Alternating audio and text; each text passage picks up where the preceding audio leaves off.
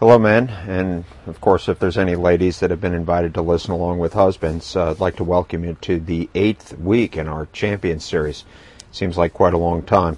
Today, we're going to be looking at the seventh quality of championship performance and the seventh quality that is necessary in order for a person to be a champion. Remember how we defined champions in week one someone who fights for a worthy cause, someone who advocates for, or defends someone who does not have a voice to speak for themselves or whose voice is not heard. Finally, someone who does battle or fights for the honor of another. And of course, when we talk about fight, we're not usually specifically talking about a physical fight.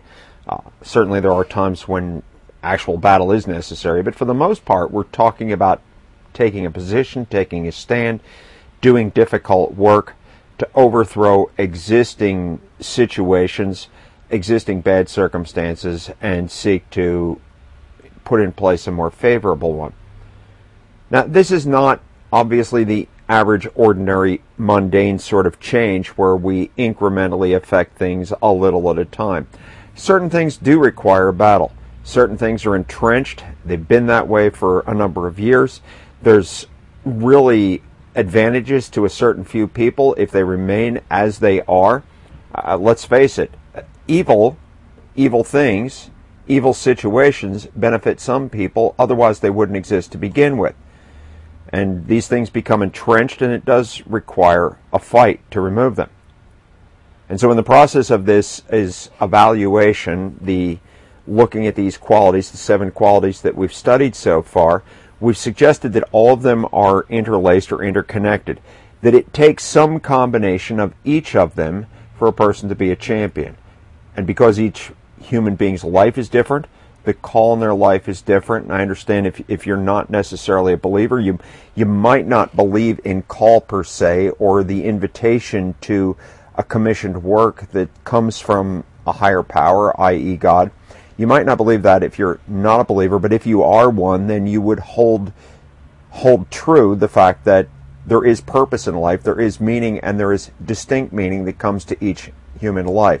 That is, that I have a different work to do than you have, and you have a different work than your neighbor has to do, and yet somehow all of those important works fit together and come under the authority and the orchestration of God's God's efforts.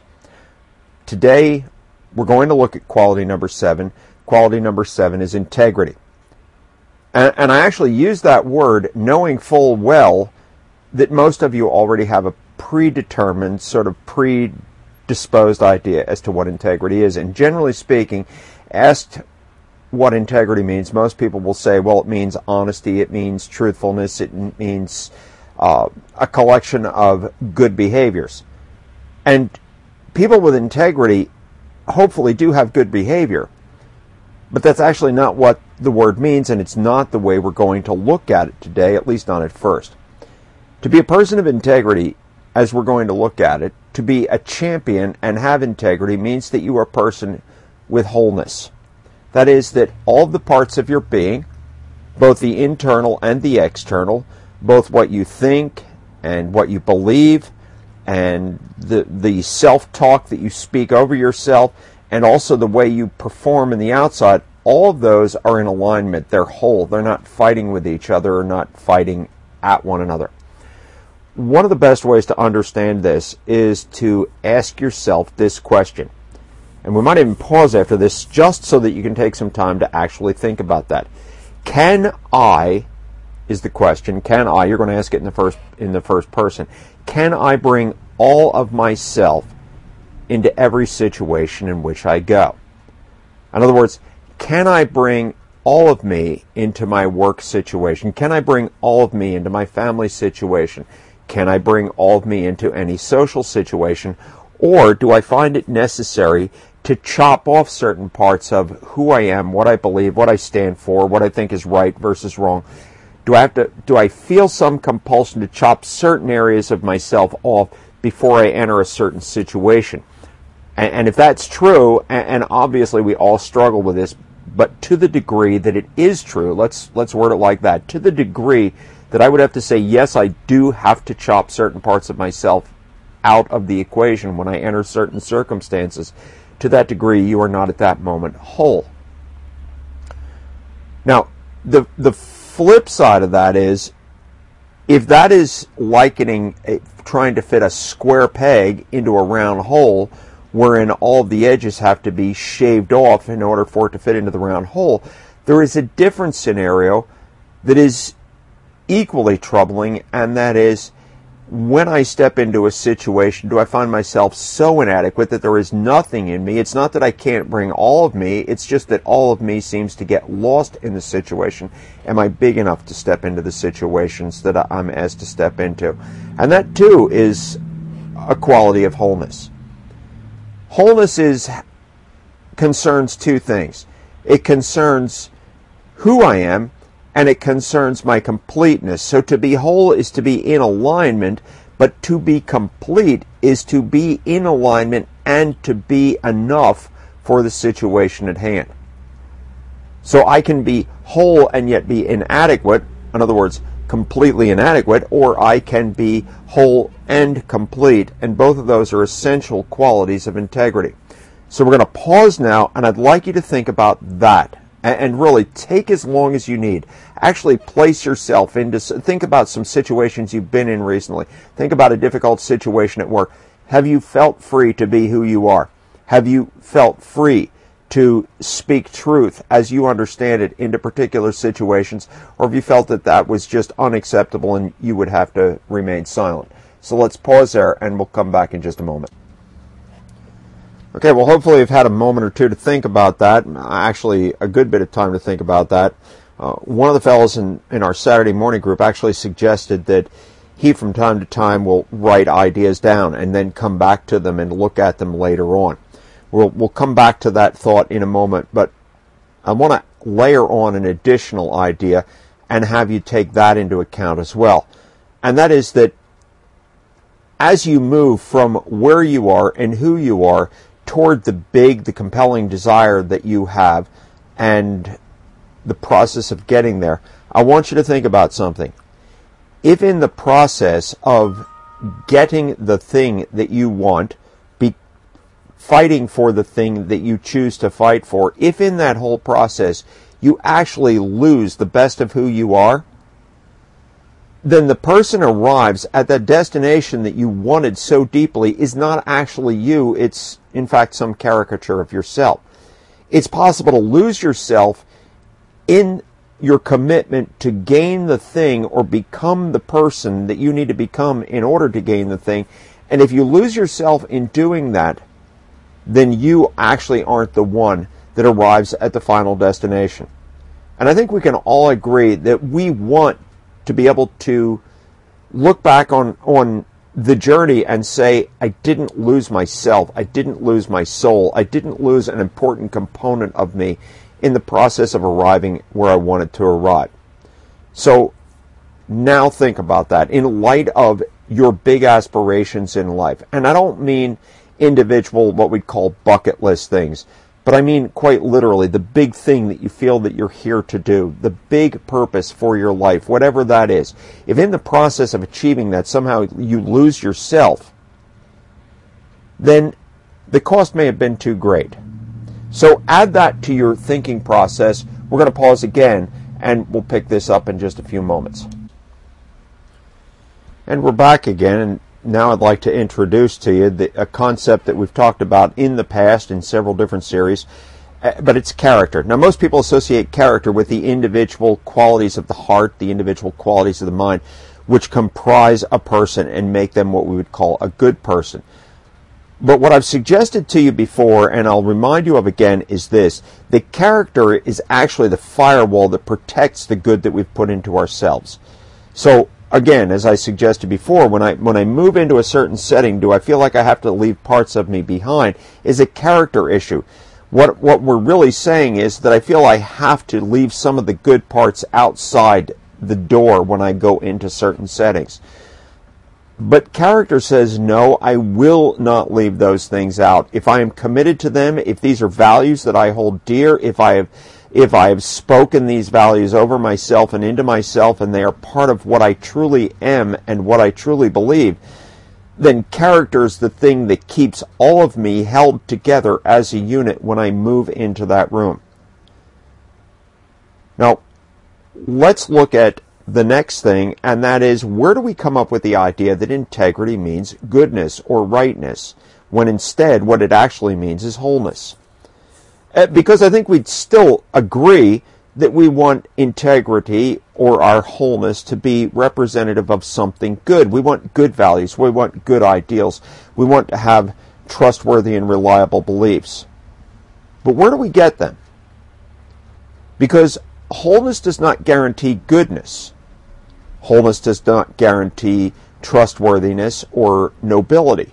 Wholeness simply means that all of my values and all of my behaviors are in alignment. But that means that I can be wholly or completely evil as well. So I can be a whole person, I can be actually a man of integrity and be a man of evil integrity. And so one has to ask then, well, where would I find my North Star points? Where would I find those points, those those positions that I could hold dear and rely on? Now, I don't believe for a moment that you can't be a champion if you're not a follower of Christ. I believe that you can fight worthy battles. I believe you can seek noble good and noble outcomes. I believe you can be an advocate for people. You can do any or all of those things without being a follower of Christ. The question is, where will you find your core? What will you consider trustworthy? And stake your life on the fact that this thing is worth believing and this thing will serve you well throughout your life. And that's where I believe that the Christian, the one who follows Christ, has a distinct advantage. Uh, these beliefs have been tested. These have been tested for thousands of years. For the Christ follower who is a true believer, uh, these are not just tested values, these are God given values. And we'd say then that God becomes the source of those values that we hold dear and we place our confidence in. God becomes the source which can fill us with the right things and help us to be whole. Which leads us to another troubling thing. Now, I, I, if I had more time, I'd ask you to just think about it and see if you could figure it out for yourself. But in fact, since we don't have a lot of time, let's just jump right into it and let me introduce the idea to you. The truth is that none of us is whole that we have some of the good and some of the bad. Uh, James speaks about this when he talks about the fresh water and the salt water not being able to come from the same spring. And yet out of the human mouth comes both good and bad. Jesus talked about that in terms of saying that the mouth speaks out of the overflow of the heart. Now, isn't it interesting? I, I don't know about you, but my mouth speaks a variety of things. Some of them are what I would call helpful and useful. They're truthful and they're honoring of God. And some of the other things that come out of my mouth from time to time, well, they're none of those. And that means that a, from a practical standpoint and applying what James and Jesus both said, it means that my heart is a mixed bag of beliefs and understandings and motives and pressures. And out of that mixed collection comes my speech. Incidentally, if you want to re- look at how whole you are, look at your speech and your actions. It's very tough to look inside yourself and with any degree of accuracy and without a large degree of bias, because we're all personally biased.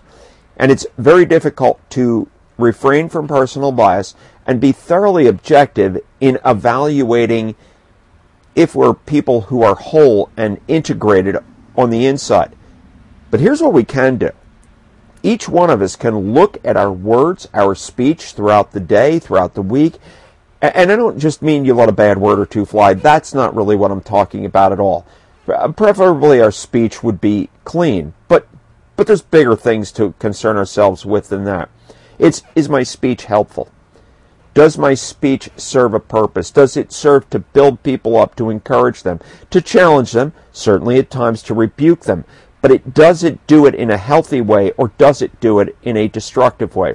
Does it do it for their benefit or simply to make me feel good? And, and next, I look at my behavior. And I ask the same question of my behavior. What does my behavior, my external actions say of what I really believe? How, how do I use my time? How do I use my finances? Where do I spend my free time? How do I lead if I'm if I'm managing a business? How do I work if I work within that business? How am I involved with my family? And, and what is the nature of my involvement with my family? All those are better indicators of whether I'm whole or whether I'm fragmented. If one moment I'm encouraging to my family and the next moment I'm tearing somebody down, then there's fragmentation going on in the inner man. And this is exactly the kind of thing that Jesus was speaking of. When he said, out of, out of the overflow of the heart, the mouth speaks, what he's actually saying is, out of the overflow of the heart come all external behaviors and performances. So again, with those two things in mind, what does my speech tell me about how whole I am or how fragmented I am? What are my actions, my behaviors, the consistency of my actions and behaviors? What do they tell me about whether I am whole on the inside or whether I'm fragmented? Let's pause. And this time I'm actually going to ask you to take an inventory of the past week. Can you think of some extreme examples that will illustrate how you were either whole or fragmented? What was the good, the very good? What was the bad? What was the very bad?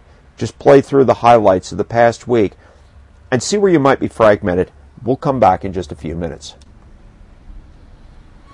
Okay, well, I hope you've had a little bit of time to think about how your actions, how your words in the past week, the past month, maybe the past six months reveal something about what's going on inside of you and whether you're whole or whether you're fragmented.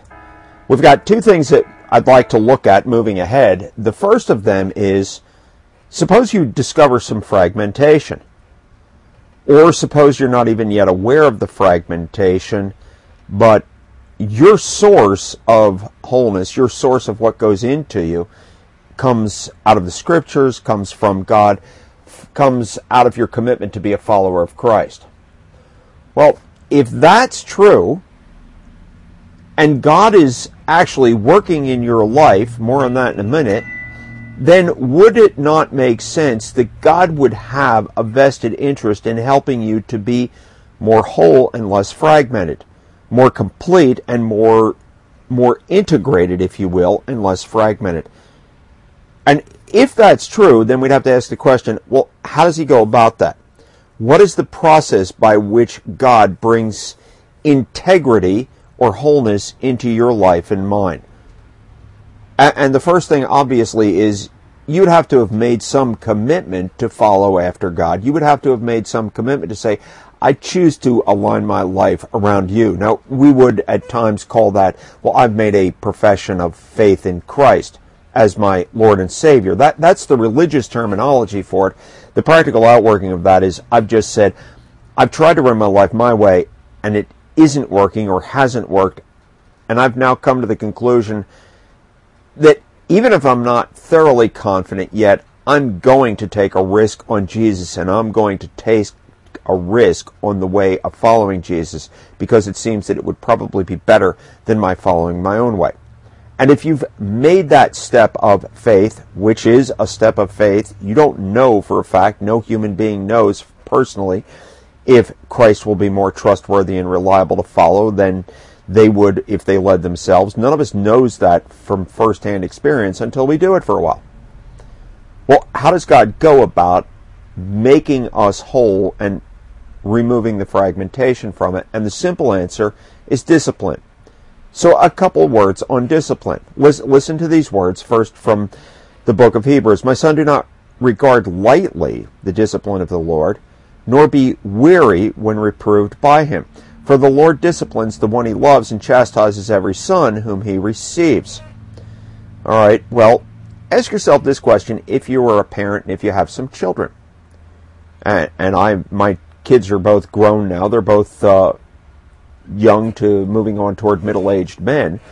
And each of them, I remember when they were young, I would sit down from time to time and give to give what were referred to as lectures, I guess. I, I just talk to them and I try to explain to them how their lives would be better off if they would live in a certain way. And if you're a parent, you already know how some of those talks went. There's much eye rolling, there's looking down at the floor, there's shuffling, there's everything else, and, and there's a lot of what goes in the one ear that goes out the other, as the saying goes. In other words, it doesn't stick anywhere in between. And, and after talking and talking and talking, discipline is necessary. And usually, discipline requires that there is some cause and effect consequence. If you do this, this other thing will happen. Discipline is the process by which we start to form the character and the quality of those we care about. Discipline can be in the form of removing things. Discipline can be in the form of inflicting things. In other words, you will have to do this or this or this or this. Discipline can come in the form of privileges removed. There's a great many ways in which parents discipline their kids and if the discipline is done in love, and let's come back to that verse, for the Lord disciplines the one he loves. So we see that God God's discipline is done out of love. We hope that a parental discipline is done out of love. And everything at God's disposal he can use and will choose to use if that's necessary in order to remove the fragment, fragmentation from my life or your life. Here's another verse, this one from Job. Behold, blessed is the one whom God reproves. Therefore despise not the discipline of the Almighty. For he wounds, but he binds up. He shatters, but his hand heals. He will deliver from six troubles. In seven no evil shall touch you. Again, there's, there's a common theme. We tend to resist discipline. We don't find it to be a blessing. Discipline it's suggested again, is something that needs to be endured. The writer in Hebrews said that we shouldn't grow weary from it. Well, what does tiredness have to do with discipline? I think the answer can be found in this. When we're weary, the, what we want to do is quit. When we're weary, what we want to do is just turn around and give something up.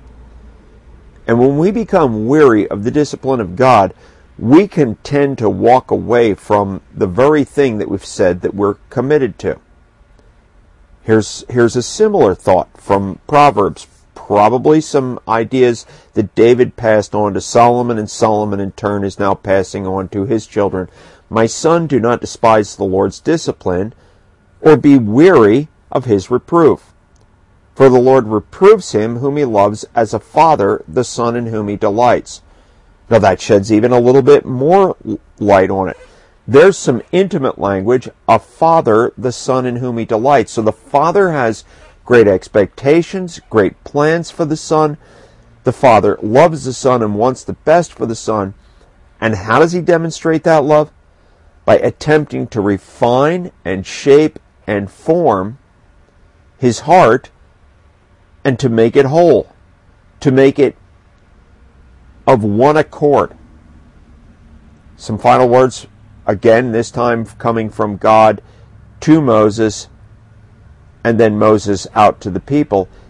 Keep them in your heart. That is a man, keep, let me repeat that again. Keep them in your heart. That as a man disciplines his son, the Lord your God disciplines you. So you shall keep the commands of the Lord your God, walking in his ways, by fearing him. Here's here's the way we look at this. If I obey God, no discipline is going to come into my life because if I'm walking in obedience with God, God doesn't need to discipline me. But I think that's not an accurate understanding of things, and that's what sets us up for disappointment when difficulties come into our life. Here's a better way to look at it. Jesus, whom if you're a Christ follower and, and if you're working growing in your knowledge and your understanding of the scriptures, you realize that for Christ to serve as a sacrifice for us, he has to be a perfect sacrifice. And so we say Jesus is without sin. Well, now by our standards, we would think, well, if Jesus is without sin, then God certainly doesn't need to discipline him.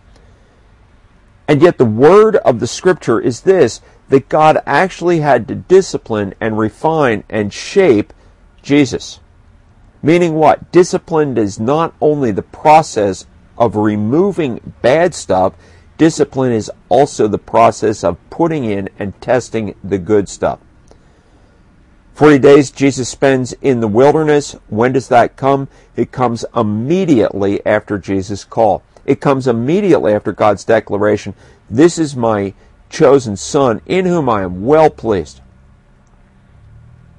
And then it's out into the wilderness for testing. And at the end of 40 days, during which Jesus worked through and thrashed out and sorted out all the elements of who he was, why he was here, and was he any different than other, every other human being? Was he really divine? Was he really the Son of God? Did he really have a distinctive call? And was he going to trust God in the way every other human being has to? And that is the human element of Jesus' story. That Jesus would have to trust God and rely on God in exactly the same way that you and I have to rely on God. And was he willing to do that? And was he willing to do it even when it didn't make sense? And at the end of 40 days, Jesus is ready to leave the desert and, and immediately comes the temptation. And the temptation comes at Jesus to see if he is committed to walk out what he's learned in the desert. And so, what I'd like us all to take away from that is this. The discipline is not only the process of making us whole, of making us integrated by removing the, the evil things that might be within us, but discipline is also the way of building up reinforcing the good things that either are in us but in limited measure or need to go into us so that we can serve the mission that we're called to. And that's where we're going next. After I pause for a moment, let you meditate on what we've just talked about. The next thing we're going to look at is does God really have a specific, unique mission for me that can be compromised? if I'm not whole and integrated. Okay, we left off with a simple question, which is Does God actually have a unique and specific mission for me? And, and, some people I find are very uncomfortable with that idea. Some people are still floundering about looking for what they would call God's purpose for their life. Here's the way one author describes this. Again, this is not necessarily a believer but the way he describes this is quite compelling. He refers to those who are self aware and committed to the premise of having purpose in life as having motivated abilities. It's a compound word, motivated abilities. Well, what are motivated abilities? I think is is the question to ask of that. And it's this: the first thing that I would have to accept is that God has actually designed me even from the genetic standpoint, that I am uniquely and specifically created for a mission. But that by itself is only one layer of who I am. That I am a unique human being unlike any other. The next thing is I am a unique human being that has been genetically engineered to be who I am, but also I am a unique human being who's had a unique set of past experiences and exposures, beginning with my parenting, the environment in which I was raised, the friends that I had when I was growing up, the educational experiences that I've had, the difficulties that have come into my life, the losses and tragedies that have beset me or you or anyone. We're talking in, in general terms about all of us. And, and then on to, into adult life, the relationships that I have formed with other people and how those have influenced me all of these, we'd say, comprise the second layer of who I am. So I am unique genetically, and I am then developed into a more unique person, a unique person with specific intelligences and understandings and equippings based on all of my experiences. And this, Miller suggests, is what makes my abilities motivated. My experiences speak into what I would like to do and how I feel called to serve. But then I have to have a final component, and that is I have to actually believe that I have an authority to act in this world. For the person who is not a Christ follower, who does not, who is not even we'll say a supernaturalist does not believe in, in God as as the authority and the ultimate being in life. For that person, his authority has to come basically from himself, or it has to be given to him by someone. But the question is, what if somebody, what if nobody ever gives you any authority? And what if you're born feeling that you don't have any authority? But here's what I want us to understand. If you are a believer in Christ, your motivated abilities are the way that God has created you, fearfully and wonderfully made in your own unique way. It's the way God has guided your life, the experiences you've had, the parents you've had, and all that that we've covered. But then it is also the authority that God gives you to serve in a specific area. An authority that comes from a higher power. And this is why we, when I asked you the question at the very beginning, do you feel that you can take all of you into the room if you have to depend on your own authority to be confident that you can take who you are and what you are into any situation, and it's all based on your authority, there's times when you're going to feel very weak. But suppose that authority comes from somewhere else. Let me read some words that are very familiar to us all, but in light of what we've just talked about, you'll see how maybe we need to revise our understanding of this verse a little bit. And then Jesus came to them and said, All authority in heaven and on earth has been given to me. Therefore, and the therefore means because I have this authority, I'm passing a slice of this authority to each of you.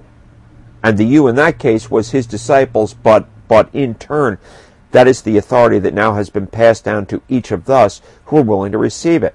So, all authority in heaven and earth has been given to me. Therefore, go and make disciples or followers of me in all nations.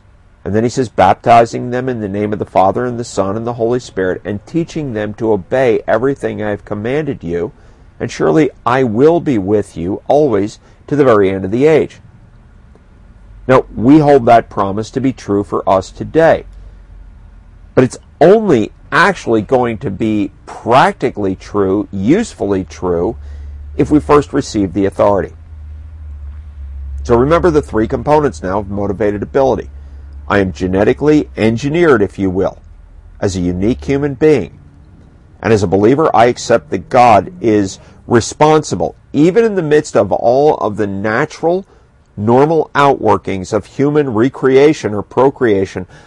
I am still a product of God's grand engineering plan. And then all the experiences and exposures that come into my life. The scriptures speak to, to that fact and say that God has a plan for how I will be exposed to certain things and who will influence my life. But then the final question is who gives me authority to go out and serve and act on who I am and what I'm discovering about what the world needs? And that answer is Jesus has given me a slice of his authority to go make followers of him. Now, what does followers mean? Because we so often translate this into something that I would much prefer to call converts. We make this all about making converts, and it's not about making converts, it's about making followers of Jesus. And followers of Jesus, exactly like you and I, follow Jesus according to Jesus' values, but we follow them according to our own unique genetic makeup and our own unique exposures and experiences. And so, in the end, we follow Jesus uniquely and distinctively and have a unique and distinct relationship with Him, even though my relationship with Christ is in many ways like your relationship with Christ. Let me pause for a moment. We're going to come back with one final thought. Okay, we're back. We're going to wrap this up now. And I'd like to read two verses. They come out of the same chapter in Second Corinthians. And they're going to give us a little bit more feel or flavor for how we implement this authority. Therefore, having this ministry, and, and this ministry, Paul is writing this now. He's writing it to the Corinthians, and he's writing about his own ministry. But I want you to think about this as if you were speaking these words yourself. Therefore, I, as I have this ministry, by the mercy of God, And now I'm going to go back. That's the way I want you to hear this. Now I'm going to go back and I'm going to read the verse. Therefore, having this ministry, by the mercy of God, we do not lose heart, but we have renounced disgraceful or underhanded ways. We refuse to practice cunning or tamper with God's word, but by the open statement of the truth, we commend ourselves to everyone's conscience in the sight of God. In other words, the first thing Paul says is, I want you to know this. We believe we have a ministry from God. We believe that we have each of us, each, and Paul is, is implying that there are several people within his team that are doing ministry. He says, but we're not going to resort to trickery.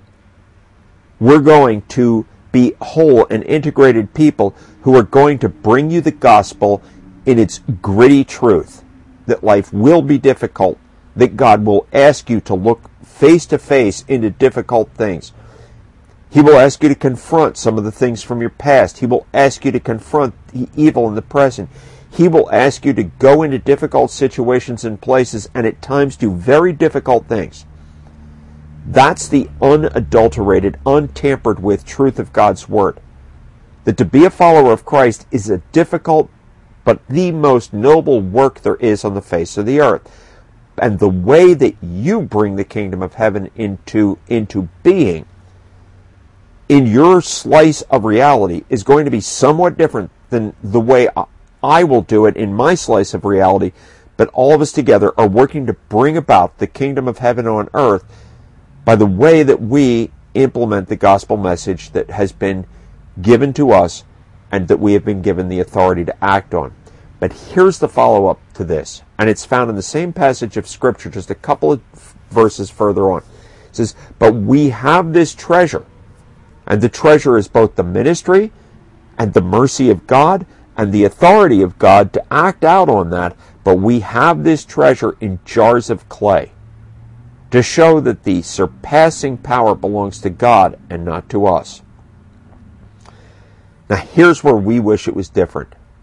And this is, you can see Paul not resorting to trickery or cunning, but just delivering the unvarnished, raw truth of the gospel.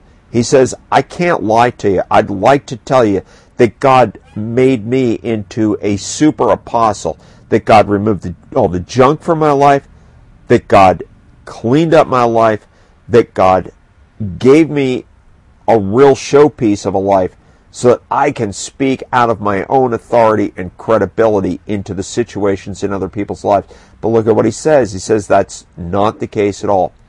He says, I've been given this ministry, but I've been given it within what he refers to as a jar of clay. That's my life.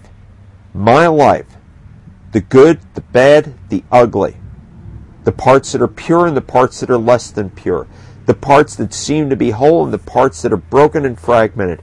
That is the holder, that's the vessel for this ministry. That is my jar of clay.